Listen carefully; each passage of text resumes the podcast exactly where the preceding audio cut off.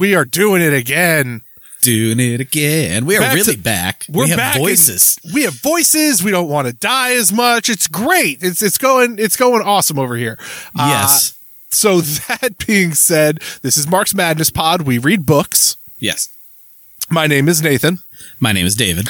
And we will start, as we usually start these episodes, with some current events. Yes. For which I throw it to David. David, Yes. current events me. So the big the big current event behind the curtain a little bit here. Um, it's still 2021 in our world. It'll be 22 when you're you're listening to it, and we all know that you know just like birthdays where you don't age for 364 days and then one night you age a whole year. Everything changes when the calendar turns. So uh, to you people in the future, you know, I mean, you're flying cars and and God knows what. Uh, we just got the news that the CDC is changing the COVID isolation period from 10 days to 5 days, which is horribly dangerous and stupid, especially when infections are exactly where they were at the January, uh, February turn peak at the beginning of the year, um, right before, you know, vaccines started rolling out. And of course, um, it was what a week before this announcement. Uh, the Delta CEO was like, "Yeah, CDC, can you can you lower this? We need more workers." Like it's this is this they they're not even trying to hide it anymore. You know, I mean, No. some of the some of the big fact checker people that that work for like the the publications that do fact checking are like. Well, now these conspiracy theorists, and I'm sure Delta didn't just demand this and it cut, but it's like it's a week later, and we're taking a materials analysis that if the Delta CEO says it, a bunch of other CEOs said it, and basically their power won. And so, you know, I mean, functionally that statement that the Delta CEO said lower the, the time frame for, for the uh, isolation and they did it is correct. If you want to go mere, mere, technically, do, do, do, you know, eh, I'm sorry, life is more than just like written confessions and conspiracy theories and, and that total, that dichotomy and nothing else. Sometimes you can materially connect the dots. And that's what fucking happened. So kiss my ass, fact checkers. But more importantly, that's this is very, very dangerous, right? I mean, a lot of people just celebrated holidays together. Um, spread is is huge right now, and if you do get it, it's not because you weren't careful. If you know someone who didn't get it, it's not because they were careful. Um, there is an immense amount of luck baked into this.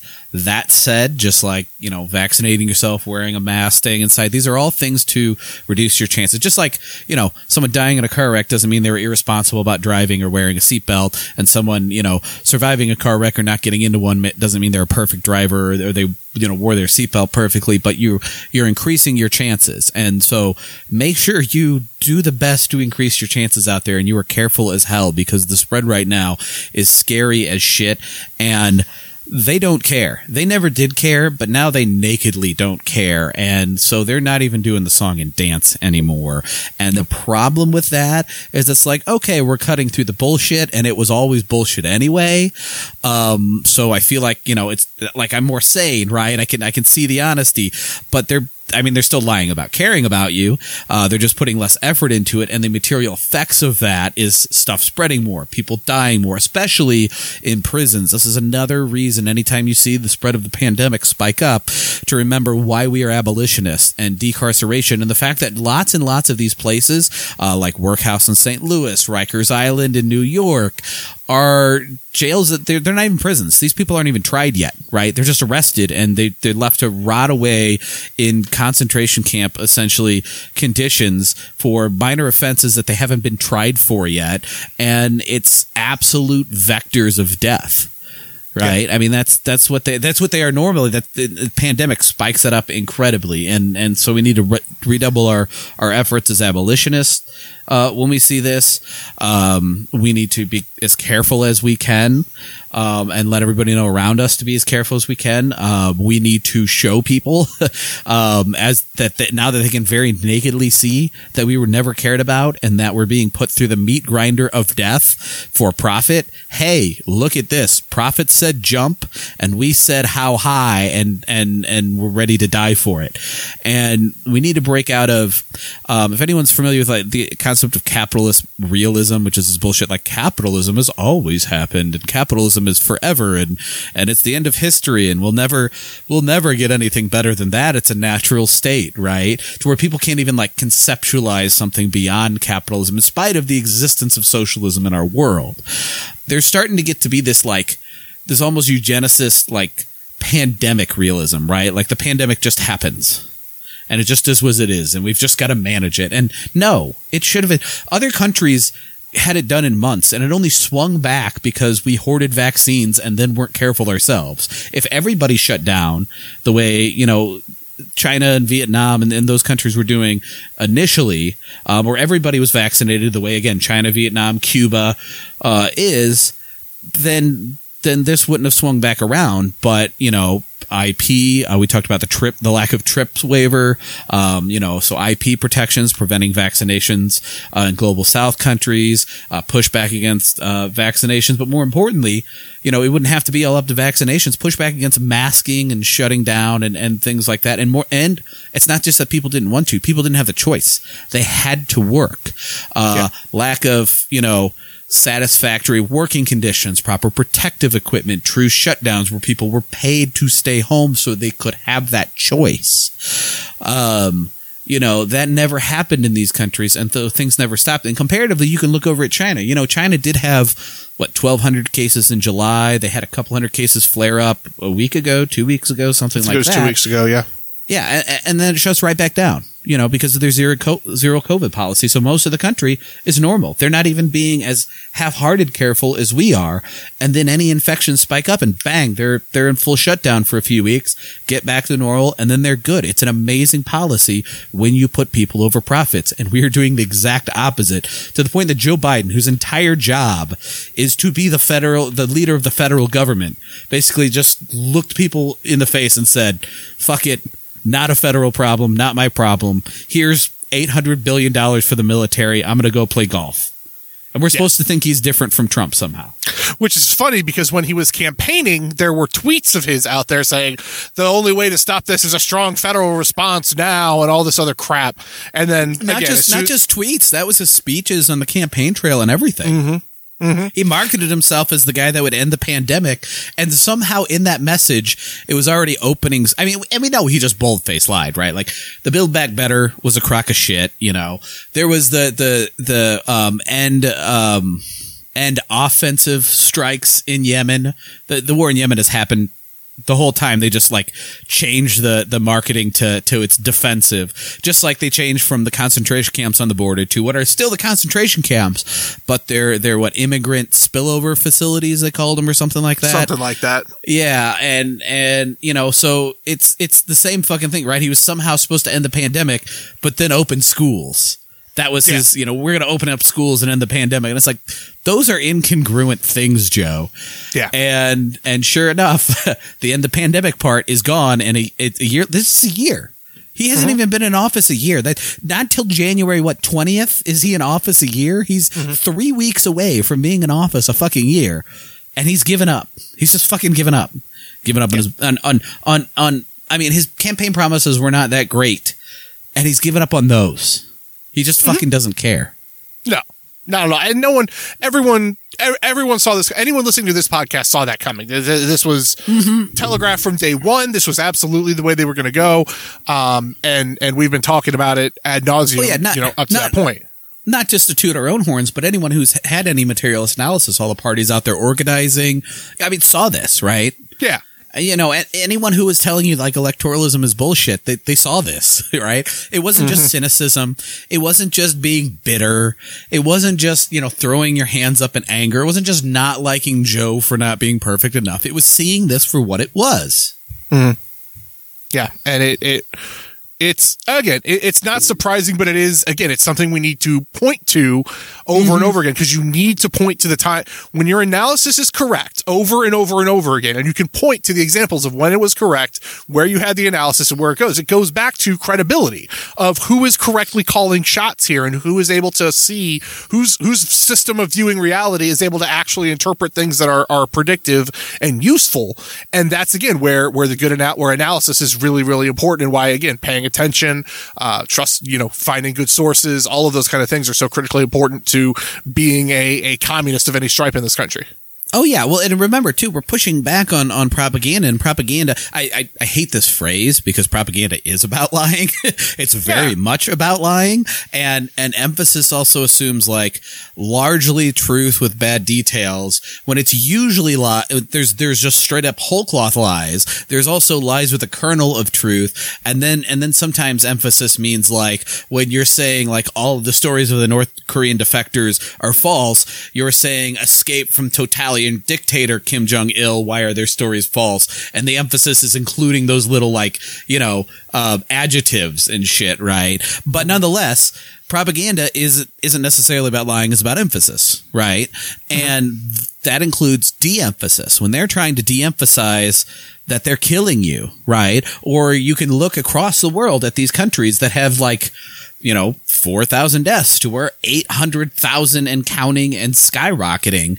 Um, and they're going, oh, but you don't want that scary authoritarianism. They're trying to de emphasize the S that's here and then emphasize authoritarianism over there. And it's up to us to re-emphasize the reality. They care about their people. And in spite of having triple the population, have less than 1% of the deaths because they care about their people and have a good policy. We can execute that policy and we won't because for one thing, we're deeply ingrained in white supremacist propaganda that makes our population harder to control in that fashion and push back, including anti-authoritarianism and also, our government is just straight up structured where it's intentionally disoriented and powerless because it's only there to prop up existing power and it is that existing power's interest that has us fucked over in the first place.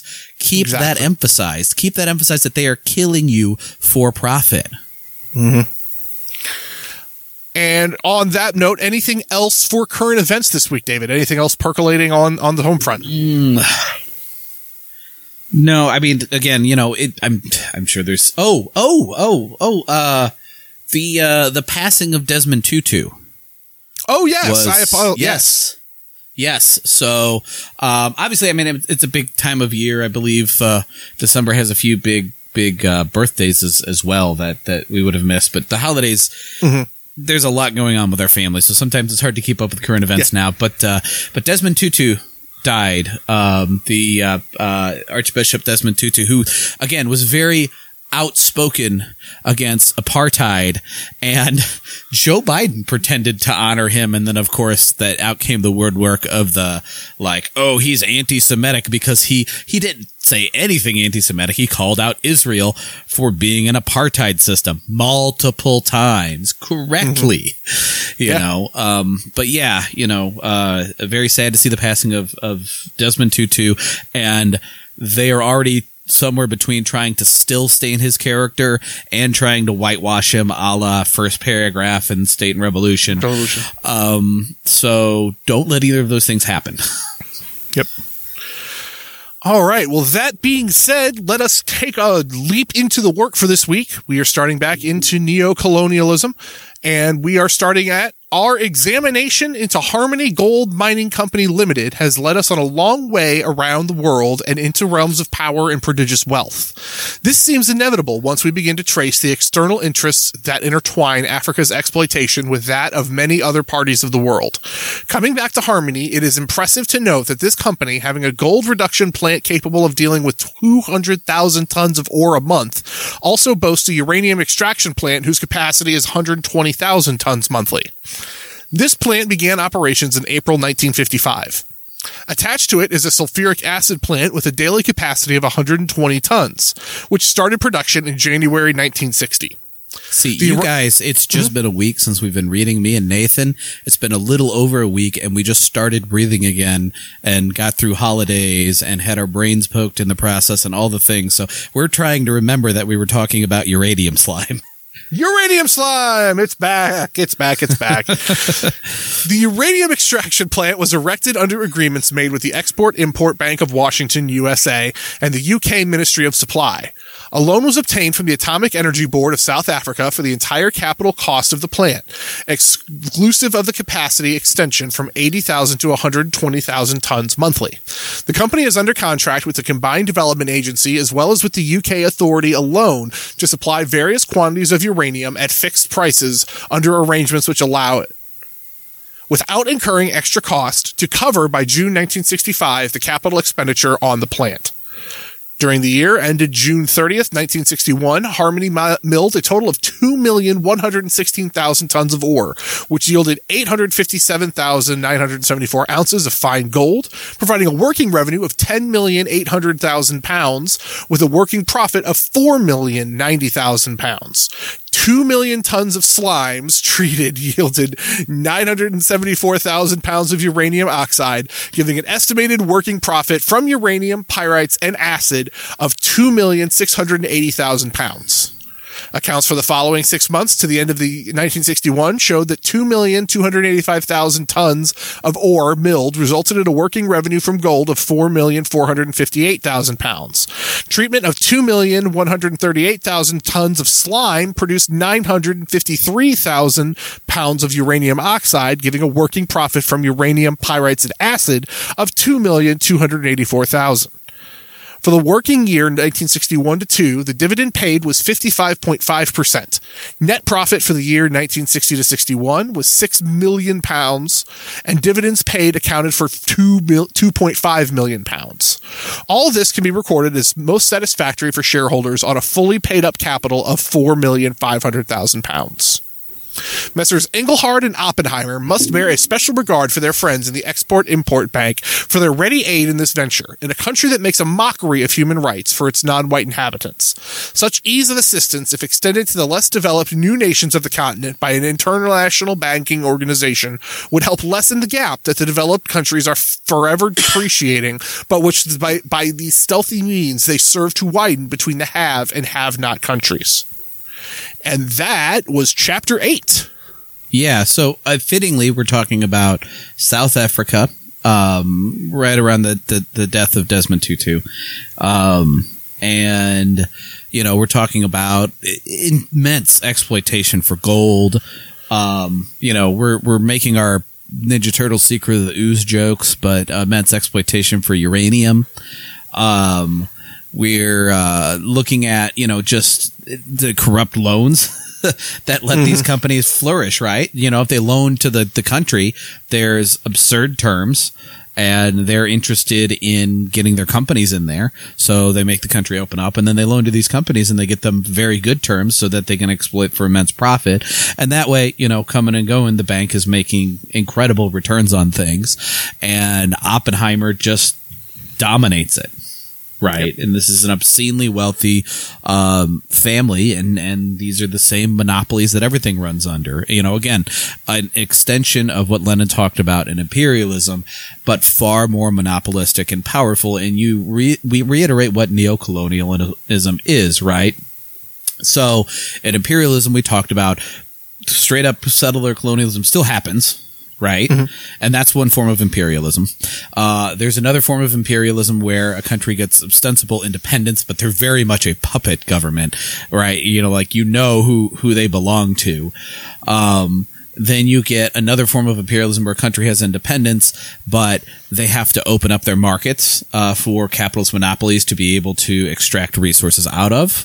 And then you get supposed independence, but financial dependence of the entire independent country on usually the colonial power that that they were colonized for originally. And there is some back and forth because owning that country does have some benefits versus other colonial powers. But really, they're all in it together and it traces all the way up because of these monopolies to American hegemony.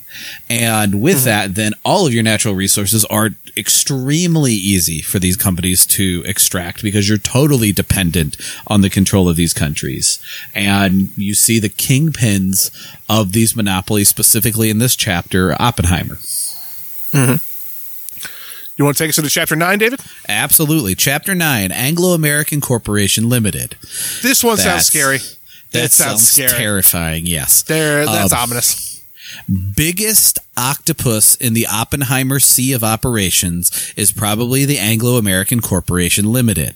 Its investments are on a threefold scale, and the list of the main ones convey but the barest idea of their very considerable range. These are more or less direct participations and do not include the more intricate holdings held through or in common with subsidiaries and others in far more reaching extensions of interest. We talked about that last chapter, right? Like maybe another company that Oppenheimer isn't in charge of owns this, but he's also on that board and his bank has shares in it. And, you know, I mean, and, and so it's still coming up to Oppenheimer. This is just, this is Oppenheimer, right? This is his Yeah. little personal East India trading company.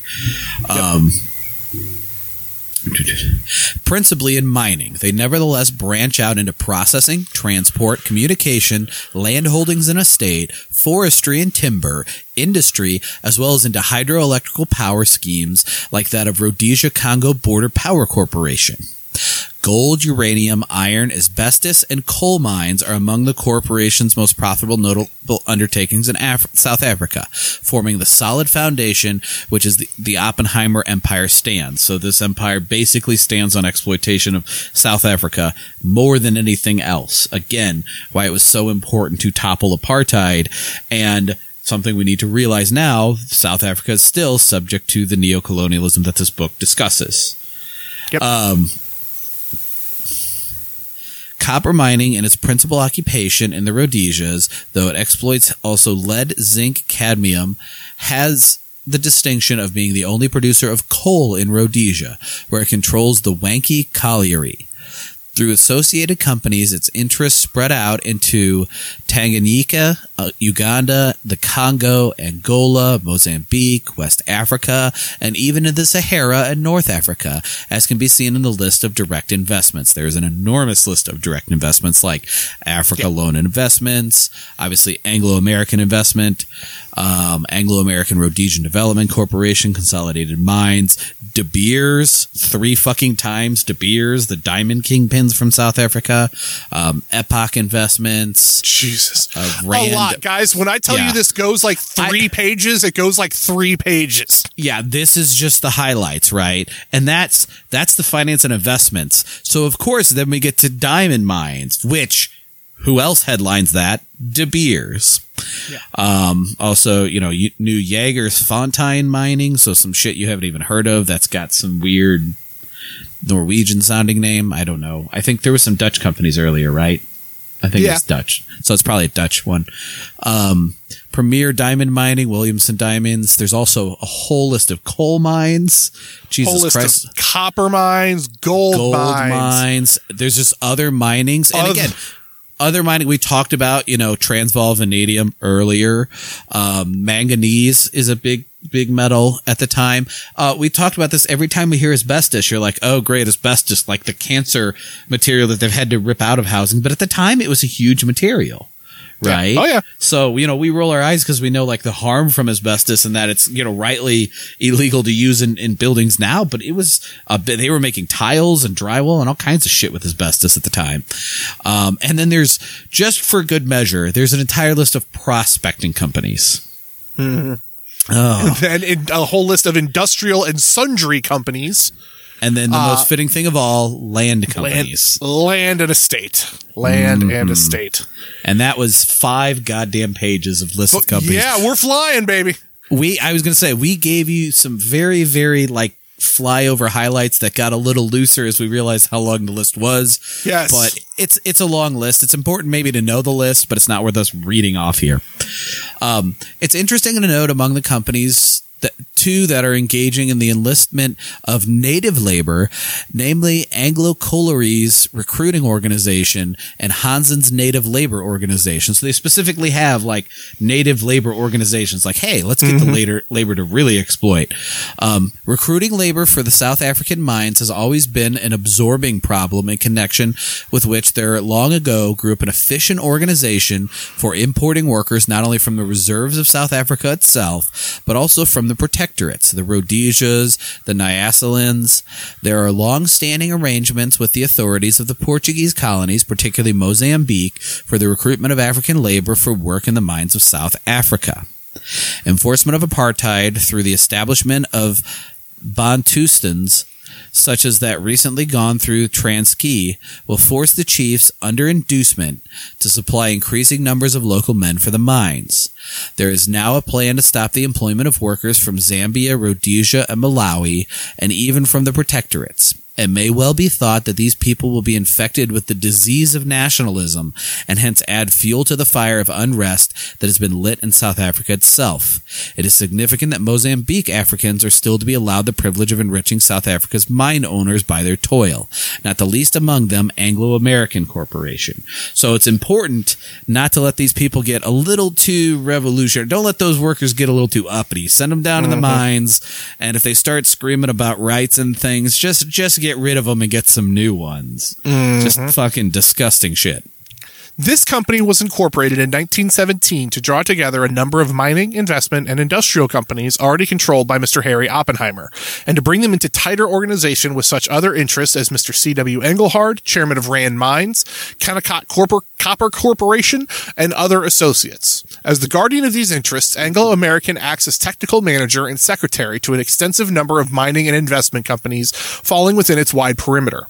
In its executive, administrative, and secretarial capacities, it also arranges the financial life of many of the enterprises coming under its care. This list given indicates only the barest bones of Anglo American's multifarious investments, and if we were to examine them in detail, we should find ourselves reaching into a most tangled complex of arteries and sinews. Many of the undertakings are not only important in themselves, but have involvements which weave together the mining, industrial, and financial world of Africa with that of the rest of the world. Such organizations as the Rand Selection Corporation, Union Corporation, Rhokana Corporation Limited, and certain others participate in a self-perpetuating and exclusive ensemble. Interaction and interpenetration of interests is a predominant feature emphasizing the monopolistic nature of African mining industry, whose leaders are the powerful arbiters of the continent's industrial growth, especially south of the Sahara. It is not difficult to understand how from this position, they and their European and American associates and financial backers wield a predominant, a preponderant influence upon the policies of their governments in relation to the African scene. A look, for instance, at Rand Selection Corporation Limited brings us once upon uh, brings us at once upon one of the principal arms of the Anglo-American Corporation in the working of its vast empire. Rand immediately brings to mind the vision of fevered diamond and gold rushes that followed in the wake of the young Cecil Rhodes and his brother adventurers in the late 1870s. Rhodes' quarrel with the Boers was over the fight to penetrate the interior to get at the gold of the Witwatersrand. Witwatersrand. His political leadership. Huh? Witwatersrand. Yeah, that one. His political leadership was assumed to make himself king of the mining wealth that had been discovered. It was according to a committee set up in the Cape to examine Rhodes' part in the famous Jameson raid in his capacity as controller of the three great joint stock companies, the British South Africa Company, the De Beers Consolidated Mines, and the Gold Fields of South Africa. He directed and controlled the combination which rendered such a proceeding as the Jameson raid possible.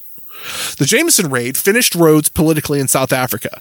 It was then he turned to what is now Rhodesia, where he made the British South Africa Company the power in the land that it has ever been since. Nor has the control of political affairs by all the great mining combines abated in any way since then. Rather, has it intensified until they are powers which control and direct affairs, not in Africa alone, but by their integration with other formidable combinations in Europe and America. They exercise great influence in these continents also, and hence internationally. De Beers and gold fields remain. The intervening years naturally have seen an extension of the opening up of mines and their exploitation, accompanied by a constant adaptation of their financial arrangements. Goldfields heads a vast organization of its own. De Beers has come within the periphery of Rand Selection Corporation, but still controls within its own group of companies the output and distribution of most of the world's diamonds. In its own right, Rand Selection owns around 14,890 acres of freehold property in some of the richest mining areas of South Africa. A number of townships have been laid out by the company in which it has leasehold rights of high value. Certain of its rights are secured by a 92% interest in South African Townships Mining and Finance Corporation and its wholly owned subsidiaries. African Gold and Base Metals Holding Limited, Cecilia Park Party Limited, and Dewhurst Farms Limited. Rand Selection is, however, a subsidiary of Anglo American, under whose direction its scope was enlarged at the close of 1960 to enable it to participate in any new business undertaken by Anglo American up to fir- the 1st of October 1970 on an increased percentage basis. The enlargement of Rand Selection was accomplished by the contributing of shares, loans, and cash to De Beers Investment Trust by Anglo American subsidiaries of British South Africa Company. Central Mining and Investment Corporation Limited, De Beers Consolidated Mines Limited, and Johannesburg Consolidated Investment Company Limited, who have been joined by the American controlled South African company, Engelhard Hanovia Inc., and International Nickel Company of Canada Limited, controlled by the American Rockefeller Morgan Groups. Rand Selection then acquired all the issued capital of De Beers Investment Trust in return for the issue of shares of its own to the investment trust shareholders. Under the arrangement, De Beers Investment has become a wholly owned subsidiary of Rand Selection. That's it. That's the sentence. You can stop there, Nathan. Yet at the same time, by the acquisition of its holdings in Rand Selection, De Beers is now the majority holder of Rand's 33 million shares, issued and fully paid up of the 35 million authorized to compromise its capital of 8,270,000 pounds. It is perfectly obvious that the loans and cash advanced to De Beers by the above listed company were in order to enable it to facilitate it and its own and Rand's enlargement. So kind of like the the NBC NBC Universal uh, brutal diamond mining of South Africa, um, and of course you know I mean we we see this again right. De Beers is is uh, an old name, and so it's still going to exist, but it's going to get ripped apart and patched back together and absorbed into stuff like fucking Rockefeller and Morgan. As a result of the 1962 implementation of the agreed arrangement, De Beers Investment is now known as Ranzel Investments Limited. It is three wholly owned subsidiaries, Rand American Investments uh, Party Limited, Rhodes Investments Limited, and Jameson Mining Holdings Party Limited, now are consolidated with the Rand Selection organization. The two holding companies, Rand Selection and Ransel, shared also in 1962 in the enlargement of another Anglo-American creation, Consolidated Mine Selection Company Limited. Registered in the United Kingdom in 1897, whose interests cover the ma- major mining ap- uh, activities of South Africa.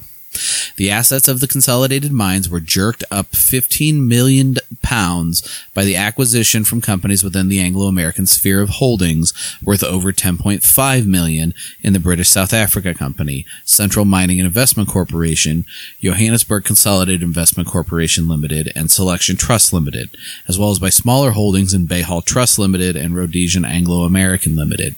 In return for ceding their shares, the participating companies have acquired shares of Consolidated Mine Selection Company. At the same time, Rand Selection took up in association with Anglo American, Consolidated Mine Selection and affiliated companies, an option on the purchase of 400,000 shares in Hudson Bay Mining and Smelting Company, one of the three leading copper gold mining companies of Canada, controlled by United States Finance. So again, I mean, huge Canadian company, and of course, it's it didn't tell us specifically who, but probably you know Morgan or, or Chase or or something along those lines, right? Wells Fargo ish. Um, Exercise of this option was made possible by loans in America, probably from the same interest behind Hudson Bay mining. Rand Selection's operations also coincide with those of Anglo American in the very important Swaziland Iron Ore Development Company, which has concluded contracts with two major Japanese steel producers, Yawata Iron and Steel Company Limited and Fuji Iron and Steel Company Limited, as well as with the General Ore International Corporation for the sale of them at 12 million tons iron ore over a period of approximately 10 years. So again, all these guys keep acquiring shares so that you know they're vertically integrated in 10 different interrelated industries and they basically have 15 companies that dominate the market so that you know they can say look at all these 15 companies we have but it's really it's really one right? It's Nestle and Unilever in the grocery store. Um Anglo American has enabled Rand Selection to participate in the purchase from British Coated Board and Paper Mills, the a United Kingdom firm of a large holding in South Africa, Board Mills Limited. This, stated Mr. H.F. Oppenheimer in his report of the 71st annual general meeting of Rand Selection Corporation in Johannesburg on February 26, 1963, is one of the leading growth companies in South Africa and is managed by Stafford Mayer and Company, with whom the Anglo American company has long been associated in the coal industry. Contractual arrangements with Anglo American have secured Rand Selection participation in a number of property developments in central Johannesburg. The two have also gone hand in hand with Anglo American's widespread prospecting activities and in certain development projects. Among them are explorations into the feasibility of the Bushveld in, in, Igneous, complex of South Africa. Here, indeed, an Anglo American is the most ramified industrial and financial structure in Africa. Powerful and commanding, the organization that governs the fate of many millions on this continent and stretches out its influence overseas. Like all monopolies, Anglo American is never content with existing boundaries of its empire, but it is ever seeking extensions, partly because it cannot afford to be overtaken. Hence, it is continually conducting a comprehensive prospecting program in many parts of Africa and elsewhere in order to find untapped resources of mineral wealth that can be profitably ex- exploited. And so that's talking about again, you know, this is this is uh tendency towards profit, right? This is capital yeah. 101 stuff, you know. They're they're they can't sit on their hands. They always have to be growing. So they're this immense grotesque monopoly where what do we talk about? Seven different industries, right? Real estate, yeah. coal mining, prospecting, gold, diamonds, finances, all of it. And they have like, like, you know, 10 to 20 companies in, in each one that they've acquired and they're still looking to grow because mm-hmm. it's the only way they don't get eaten up by somebody else, right? It's, exactly. it's the biggest fish has always got to eat, get eaten by a bigger fish, got to eaten by a bigger fish. And, and it just centralizes, centralizes, centralizes. It's kind of amazing that the entire world is not under one giant company at this point because we practically are, but it's it's amazing it's as broken up as it is and it's still these practical monopolies. I mean, capitalism centralizes in very powerful ways. Oh my god, yes. But that is the end of chapter 9. Uh so we will be moving on to chapter 10, the diamond groups. The diamond industry of South Africa brought in a revenue of 93 million pounds in 1962. Two thirds of this was from gem diamonds, whose carat prices was recently raised by the industry's controllers. Of such importance is the diamond industry to South Africa that there is no duty on the export of rough diamonds.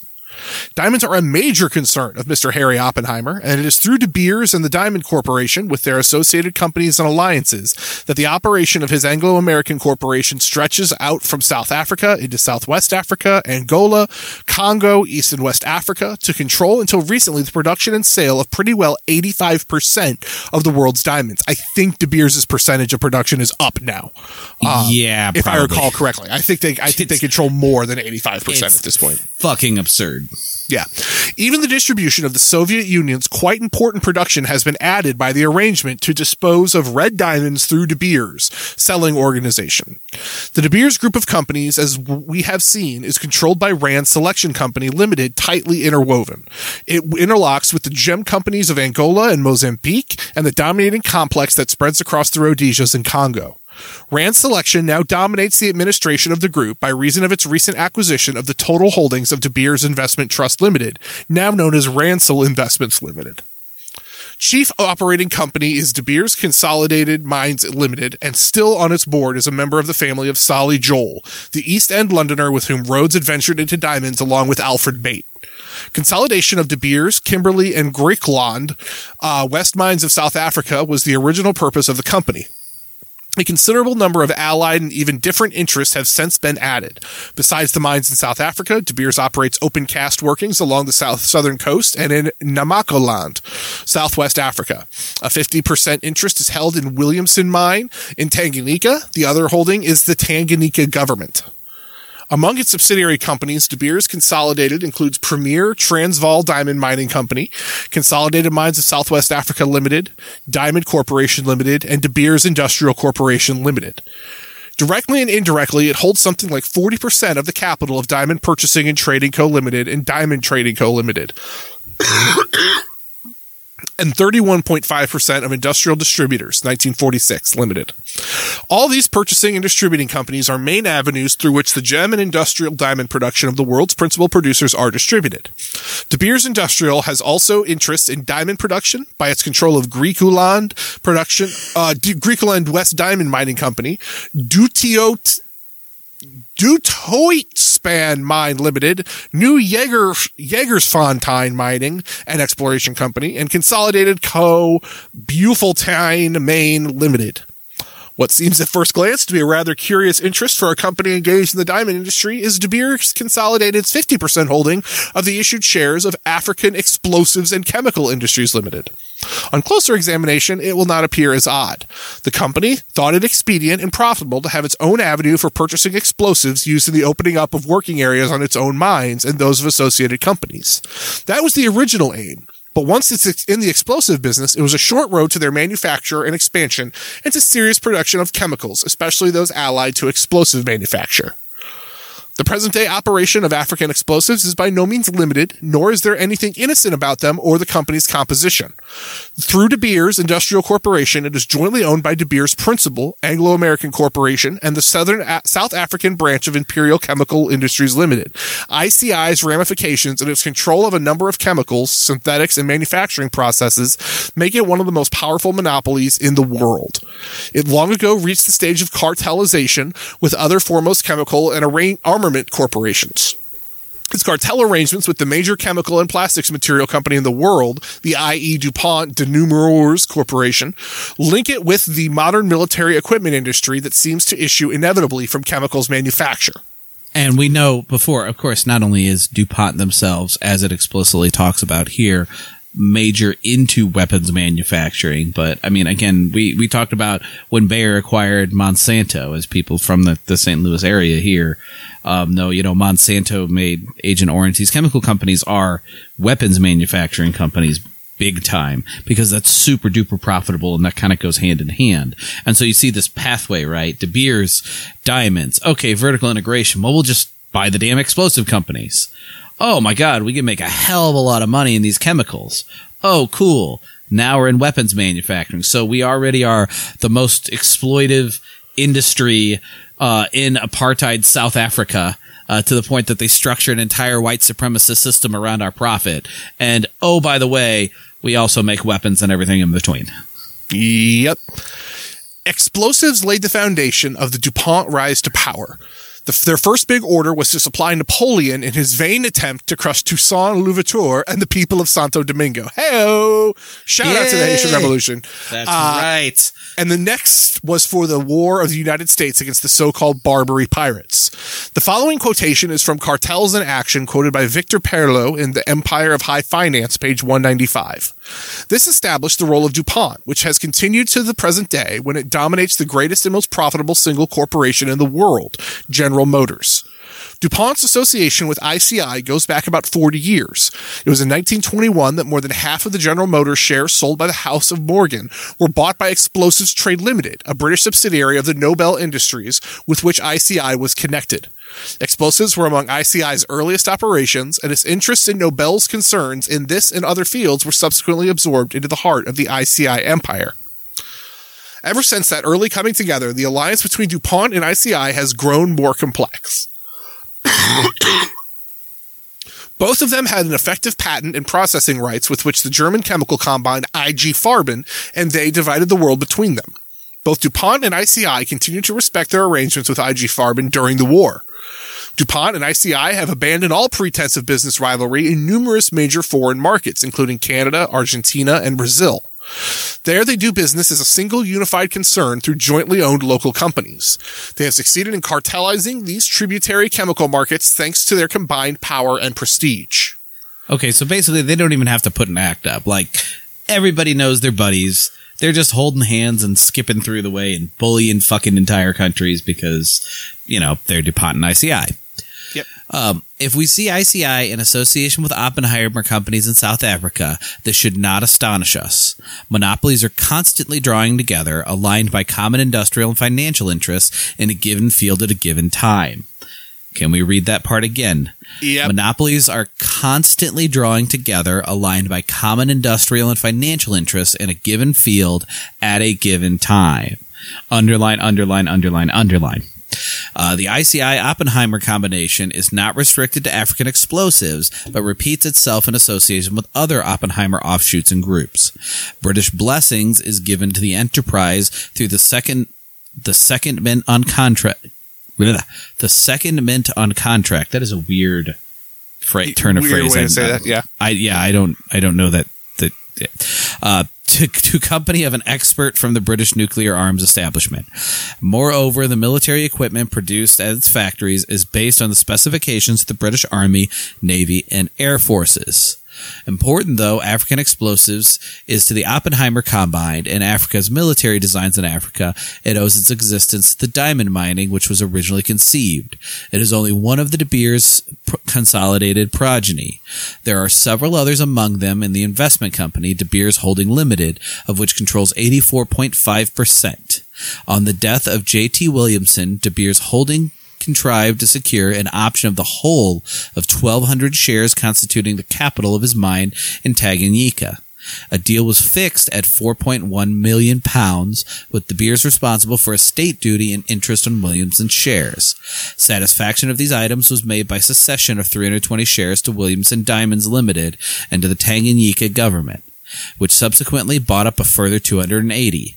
The price of 1.3 million pounds agreed upon for these was met, together with 6% total interest out of dividends received by the government on its total holding of 600 shares.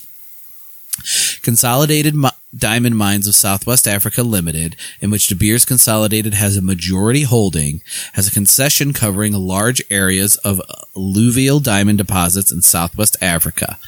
Valid until we close the year 2010, which that's this book was written in the 60s and it's That would have been very 11 far in the future then, and it just it's, ended. it's yeah, it's just a decade ago.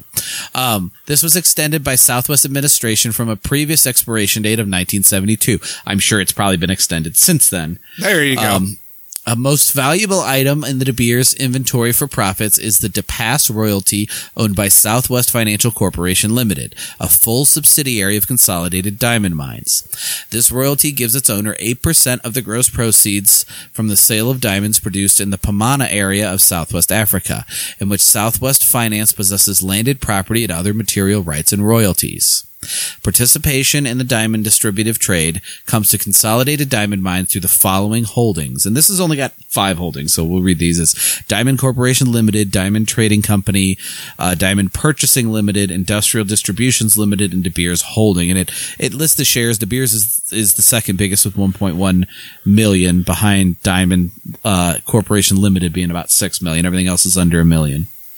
Um, its own production of diamonds has gone up from 895,000 carats to in 1958 to 933,000 in 1960. Taken together with its earnings by way of royalties and investments in the diamond trade, it's smaller wonder that it has, over the past 15 years, been able to declare the following impressive dividends. So from 46 to 49, there was a 40% dividend plus a 10% bonus. That went up to 20% bonus in 1950. It popped to 125% dividend in 1951. Until 1958, it was 150% year over year. And then it's been at 200% since, uh, per this chart. The company's fully paid up and authorized capital stands at 5.2 million pounds. Its net consolidated profit in 1960 was 10.7 million pounds after providing 4.6 million pounds for taxation. Dividends absorbed 5.6 million pounds of the major beneficiary being De Beers Consolidated. The estimated profit for 1961 was 12.8 billion pound million pounds after providing 5.4 million pounds for taxation and 168,000 for dividends on preference shares. The figure for ordinary dividend payments is not included, but is likely to be higher than the previous year. Diamond Mining and Utility Company, whenever SWE stands for, Limited, is associated with De Beers Consolidation by reason of a secession to the latter company with a large portion of diamond area in Southwest Africa. So even when De Beers doesn't have holdings in it, it still controls them by just controlling their mines. Um, in exchange for a 20% interest in the net profit of diamonds recovered. The company has 180 thousand. Oh, it, it actually it's a, I, I missed it. They're loaning their their mines out and getting a twenty percent profit. So basically, like labor exploitation, but with the mines themselves. Um, the company has 180,000 shares in Diamond Dredging and Mining Company SWA Limited. I guess that's Southwest Africa. Southwest probably. Africa. Yeah, it has to be. Yeah. Uh, to satisfy this purchase, Diamond Mining and Utility issued at par another 940,000 shares in July 1960. The authorized capital then being increased from 300,000 pounds to 500,000 pounds. Its other interests are 114,000 shares in Industrial Diamonds of South Africa 1945 Limited which ceased operations in the spring of 1960, but retains 148,000 shares in Diamond Mining Utility, as well as 197,000 shares in Lorelei Copper Mines Limited, in which Diamond Mining Utility holds 200,000 shares.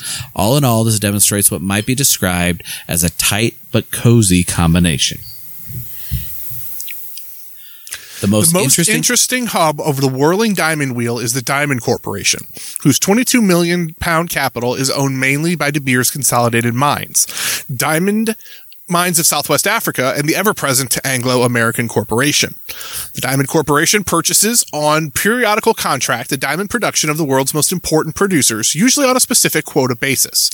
These diamonds are then marketed through the central selling organization together with the output of the De Beers Group mines and those from the diggings owned and run by the South African government, which is the mining business on state account. Where do the other diamond trading companies come in? Diamond Trading Company Limited receives and sells to the market diamonds of gem or near gem value. Industrial Distributors Sales Limited have a corner on drilling material and bore, bore, borart, bort for the mines. It's not Borat. My brain wants to say No. Borat. It's not Borat. Bort, uh, which they sell to the market.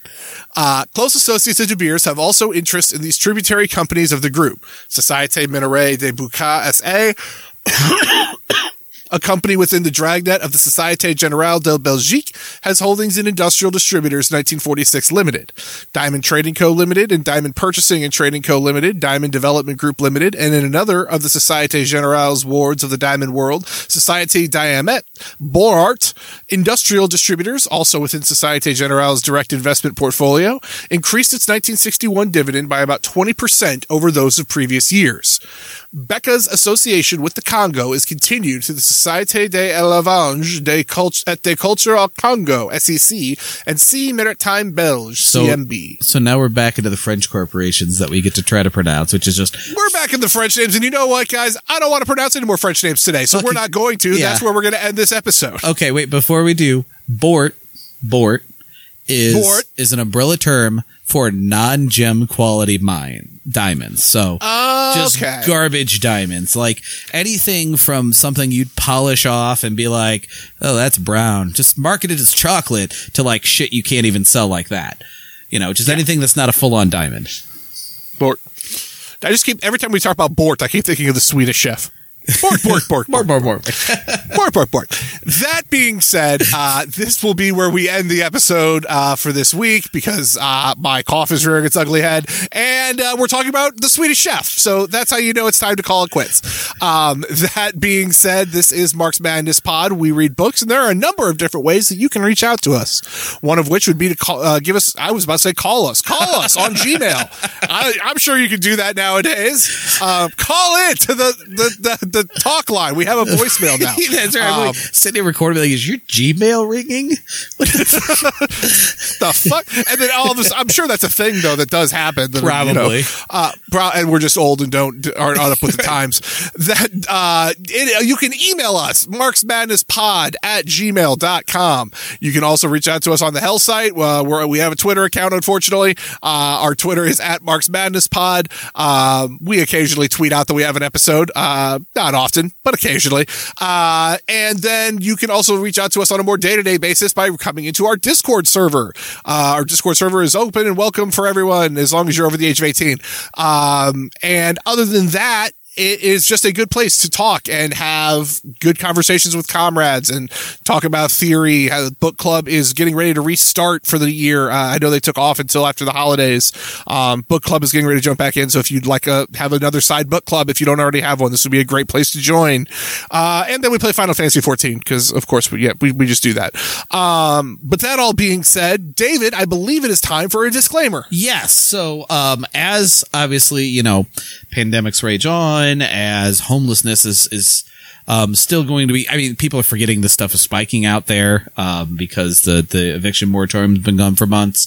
Um, as that stuff's happening and we need to get together, we need to build our political, our alternative political institutions. We need to build mutual aid groups. We need to build our parties. We need to fight for each other. It's important that we get this reading out there to you. And the way this all started was Nathan came up to me one day and was like, Hey, I want to read Capital.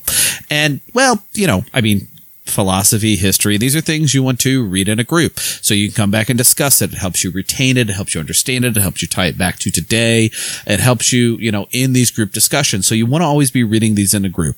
Um, and, you know, Nathan said, Hey, you already read it before. You can be my group. And we recorded it because two people's a pretty small group. And we decided to go forward with a podcast. And ever since then, uh, the vision we've kind of had with this podcast is hopefully you are in a reading group and a political education group and we can another voice, another point of input, another point of context to that group. Let's say your political education or reading group is doing something else, doing another work, something shorter, something more applicable to the project you're working on now, and you're reading this by yourself. We hopefully we can be that reading group. We can give you that input, that context, that other perspective. We can help you review what you just read and retain it better.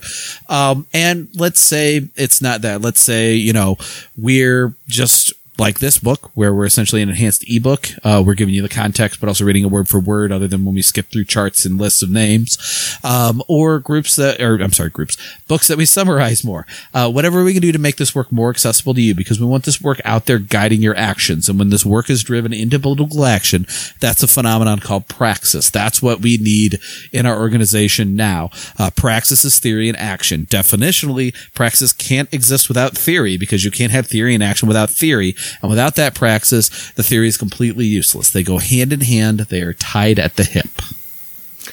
Amen. As always, that being said, this is Mark's Madness Pod. My name is Nathan. My name's David. And we will talk to you all next week. Bye. Bye.